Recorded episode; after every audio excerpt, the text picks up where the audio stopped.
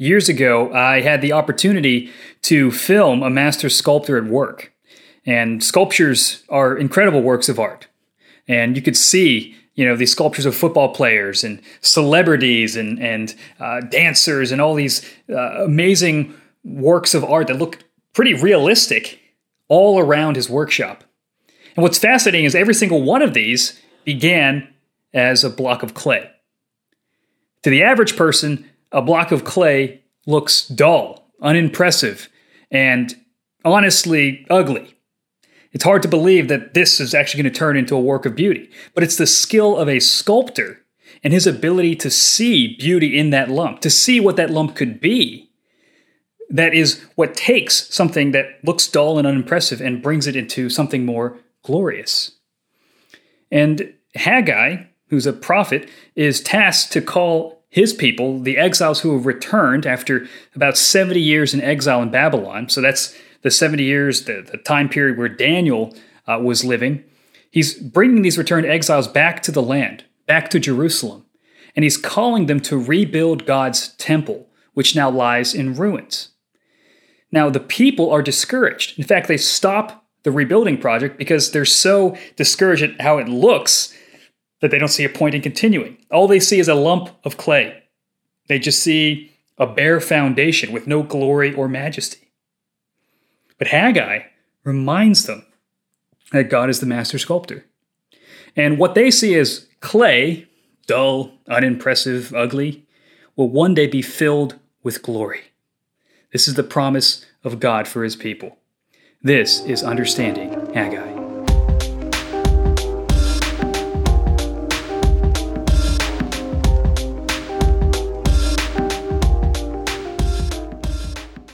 Haggai chapter 2 contains three addresses.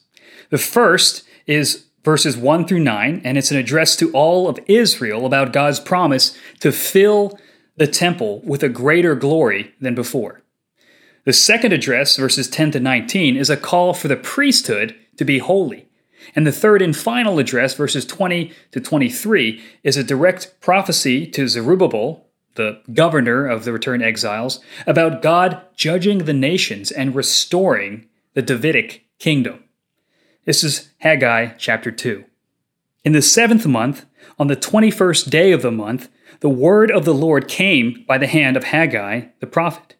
Speak now to Zerubbabel, the son of Shealtiel, governor of Judah, and to Joshua the son of Jehozadak, the high priest, and to all the remnant of the people, and say, who is left among you who saw this house in its former glory? How do you see it now? Is it not as nothing in your eyes? Yet now be strong, O Zerubbabel, declares the Lord. Be strong, O Joshua, son of Jehozadak, the high priest. Be strong, all you people of the land, declares the Lord. Work, for I am with you, declares the Lord of hosts. According to the covenant that I made with you when you came out of Egypt, my spirit remains in your midst. Fear not, for thus says the Lord of hosts, Yet once more, in a little while, I will shake the heavens and the earth, and the sea and the dry land, and I will shake all nations, so that the treasures of all nations shall come in. And I will fill this house with glory, says the Lord of hosts. The silver is mine, and the gold is mine, declares the Lord of hosts. The latter glory of this house shall be greater than the former, says the Lord of hosts. And in this place I will give peace, declares the Lord of hosts. On the 24th day of the ninth month, in the second year of Darius, the word of the Lord came by Haggai the prophet. Thus says the Lord of hosts Ask the priests about the law. If someone carries holy meat in the fold of his garment and touches with his fold bread or stew or wine or oil or any kind of food, does it become holy? The priests answered and said, No. Then Haggai said, If someone who is unclean by contact with a dead body touches any of these, does it become unclean? The priests answered and said, It does become unclean. Then Haggai answered and said, So is it with this people, and with this nation before me, declares the Lord, and so with every work of their hands. And what they offer there is unclean. Now then, consider from this day onward. Before stone was placed upon stone in the temple of the Lord, how did you fare? When one came to a heap of twenty measures, there were but ten. When one came to the wine vat to draw fifty measures, there were but twenty. I struck you and all the products of your toil with blight and with mildew and with hail, yet you did not turn to me, declares the Lord. Consider from this day onward, from the twenty fourth day of the ninth month, since the day that the foundation of the Lord's temple was laid, consider, is the seed yet in the barn? Indeed, the vine, the fig tree, the pomegranate, and the olive tree have yielded nothing. But from this day on I will bless you. The word of the Lord came a second time to Haggai on the 24th day of the month. Speak to Zerubbabel, governor of Judah, saying, I am about to shake the heavens and the earth, and to overthrow the throne of kingdoms. I am about to destroy the strength of the kingdoms of the nations, and overthrow the chariots and their riders, and the horses and their riders shall go down, every one by the sword of his brother. On that day, declares the Lord of hosts, I will take you, O Zerubbabel, my servant, the son of Shealtiel, declares the Lord, and make you like a signet ring, for I have chosen you, declares the Lord of hosts. The first address is to Zerubbabel the governor, Joshua the high priest, and the returned exiles, and it begins with a question Who is left among you who saw this house in its former glory? How do you see it now? Is it as nothing in your eyes? That's verse 3. Now, many of the returned exiles grew up in Babylon and never saw the glory of the first temple, the temple built by Solomon. But there were some who lived long enough to remember its splendor, and their memory of that massive, majestic temple makes the current rebuilding project pale in comparison. It just doesn't seem to have the same glory that the first temple had. So God responds by commanding his people to take heart. Don't be afraid. Why? Because I am with you, according to the covenant that I made with you when you came out of Egypt. My spirit remains in your midst. Fear not. So we have the Word of God and the Spirit of God coming to uh, drive his people forward and to comfort them in the midst of their disappointment. The Word of God, his covenant, and the Spirit of God act on their behalf, just like God did during the Exodus. So there's a direct reference. He's saying, I'm with you, just like I was with you when you came out of Egypt. And I made a covenant with you. I made promises of blessing and curses to you. You're going to be my people. And how did I guide you? It was by my spirit, a, cloud of dust during the day and a pillar of fire by night. And my spirit still remains with you. I am still with you. I am the same God of the Exodus. God is going to restore his kingdom on earth by shaking the nations, gathering the coins that fall out, and placing them in the hands of his people. And he will give this rebuilt temple a glory that surpasses the old one. But God's presence will not abide with sin. Therefore, the priesthood, remember, whose, whose corruption pretty much brought the exile upon Jerusalem, must pursue holiness. The priesthood, they are the leaders of the religious life of Israel. The second address to the priesthood begins with another question. If someone carries holy meat in the fold of his garment and touches with his fold bread or stew or wine or oil or any kind of food, does it become holy? Right? If you, if you take the, the meat used for sacrifices and you put it in your shirt or put it in some cloth, and, and then you touch with that cloth something else, does that make that thing holy? Well, the answer is no, right? Holiness is not contagious. You don't become holy by physical contact or by being close to a priest or by being in the temple. Holiness is a matter of the heart working itself out in our actions. Uncleanness, however, is contagious. If you are touching something that's unclean, a, a, dead body or someone with leprosy, you become unclean. You become contaminated. And these are all references to the book of Leviticus. Leviticus prohibits contact with dead bodies and and, uh, and and and diseases and different kinds of unclean things because they contaminate life. They demonstrate the effects of the fall. So to be unclean is not necessarily to be in sin, but it is to be tainted by things that are the effects of death. And the priesthood, in their uncleanness, in their lack of honoring the holy things of God, have assumed that the presence of the temple made them holy when in fact their unclean hands tainted everything they did. In the book of Ezekiel, he actually sees a vision where he goes into the temple and he sees that it's completely corrupted with all these idols and these priests worshiping them. That's that's the idea of, of the, the impurity and the corruption of this of this class of people. And Haggai, or rather the Lord through Haggai, is warning the priesthood don't make that same mistake. You need to be holy. And this is the reason why God has struck Judah with the curse of futility. This is why the land did not yield the fruit of their labor. And this leads to the third and final address of chapter 2. God speaks directly to Zerubbabel and tells him that God has given a promise to his people. And it's actually a, a, a re- repeat of, of the uh, promise that God gave to Haggai in verses in chapter 2, verses 6 through 9. Uh, and this promise is that God's going to shake the heavens and the earth, and he's going to overthrow the kingdoms. Now, this is a reference to the day of the Lord. Now, if you've been listening to this series, you've probably heard that phrase a million times.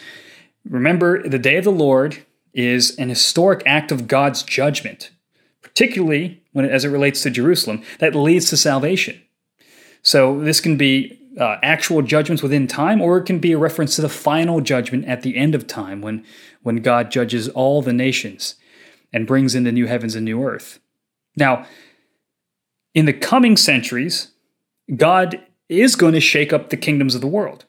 So in history, we see that right now, the returned exiles, they are in Jerusalem, in Judah, but they are under the reign of the Persians. Well, the Persians are going to fall to Alexander the Great and be part of the Greek Empire, and then the Greek Empire will fall to Rome, and that's going to create the Roman Empire. So God is literally in time and space shaking up the order of the nations.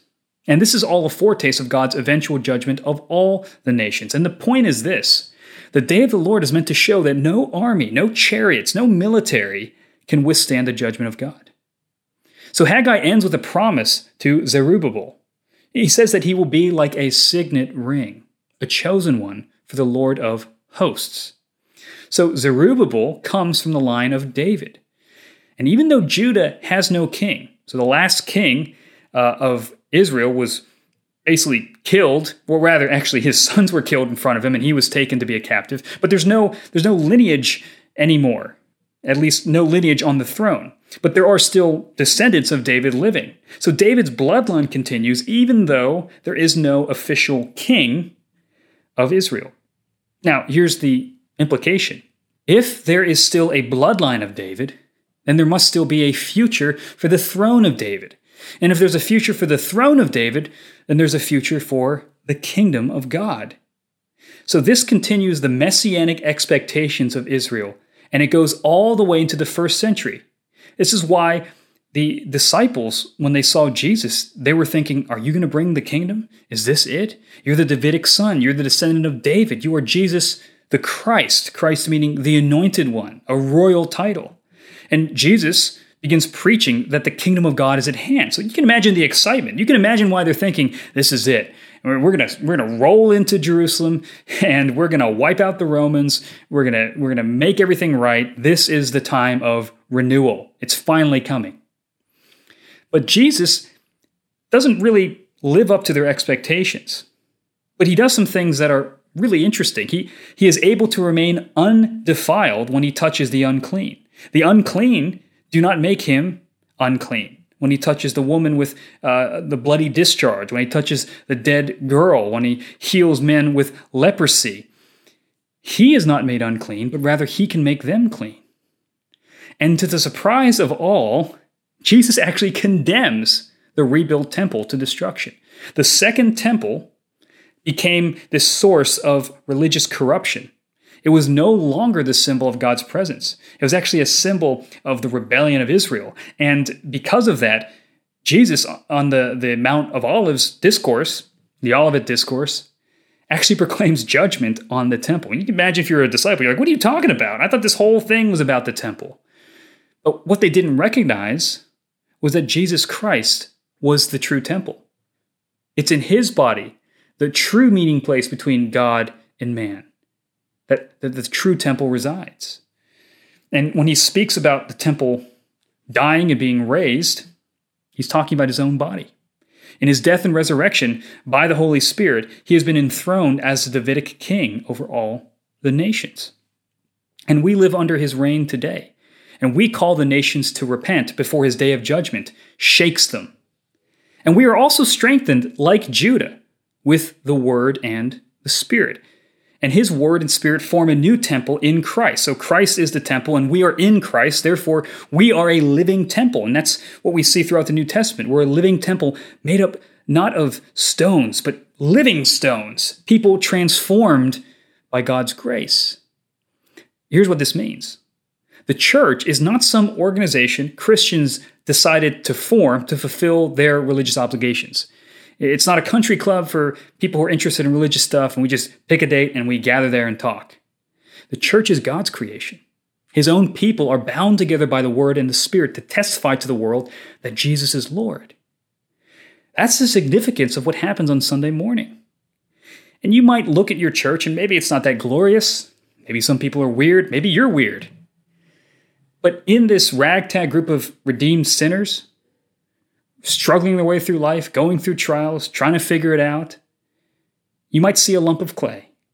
But what does God see? God, the master sculptor, sees something glorious a glorious bride that he is preparing for his son. So Haggai is reminding his people God is faithful. The plan of God is going to come to pass, but it might not look like it right now. You might just see the ruins of a temple, but there's a greater temple coming. There is one who will be the perfect temple of God, the Lord Jesus Christ, and he will bring in the renewal that our hearts desire. If you enjoyed this podcast, if it helped you out, make sure you subscribe to the Four Oaks Midtown podcast and leave us a review. That really helps.